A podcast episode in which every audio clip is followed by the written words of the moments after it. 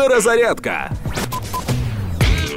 Другий фронт відкрили у Воронежі. Е, Там битва за традиційне майбутнє Росіюшки. Коротше, там в російських новинах з'явився сюжет про магазин у Воронежі, де продають веселковий блокнот та Який, весел- який блокнот? веселковий. А, Веселка. райдужний. Да. А, радужний, да. А, і килимок для миші такий самий. Так.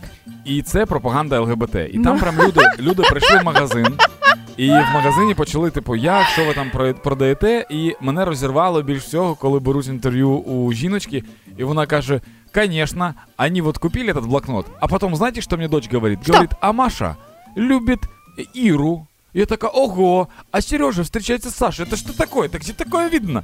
І, і в них, ну, їх реально це дуже сильно розриває і обурює. І вони, типу, намагаються все, все заборонити. Але я знайшов адекватну людину на Росії в А цьому ну-ка, сюжеті. а ну-ка.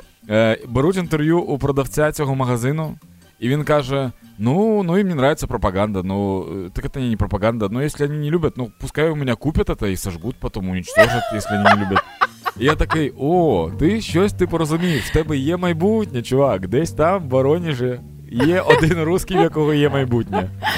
Ми з вами, українці, продовжуємо допомагати і підтримувати нашу армію, а також не забуваємо про те, що допомога потрібна і одне одному. Все буде Україна.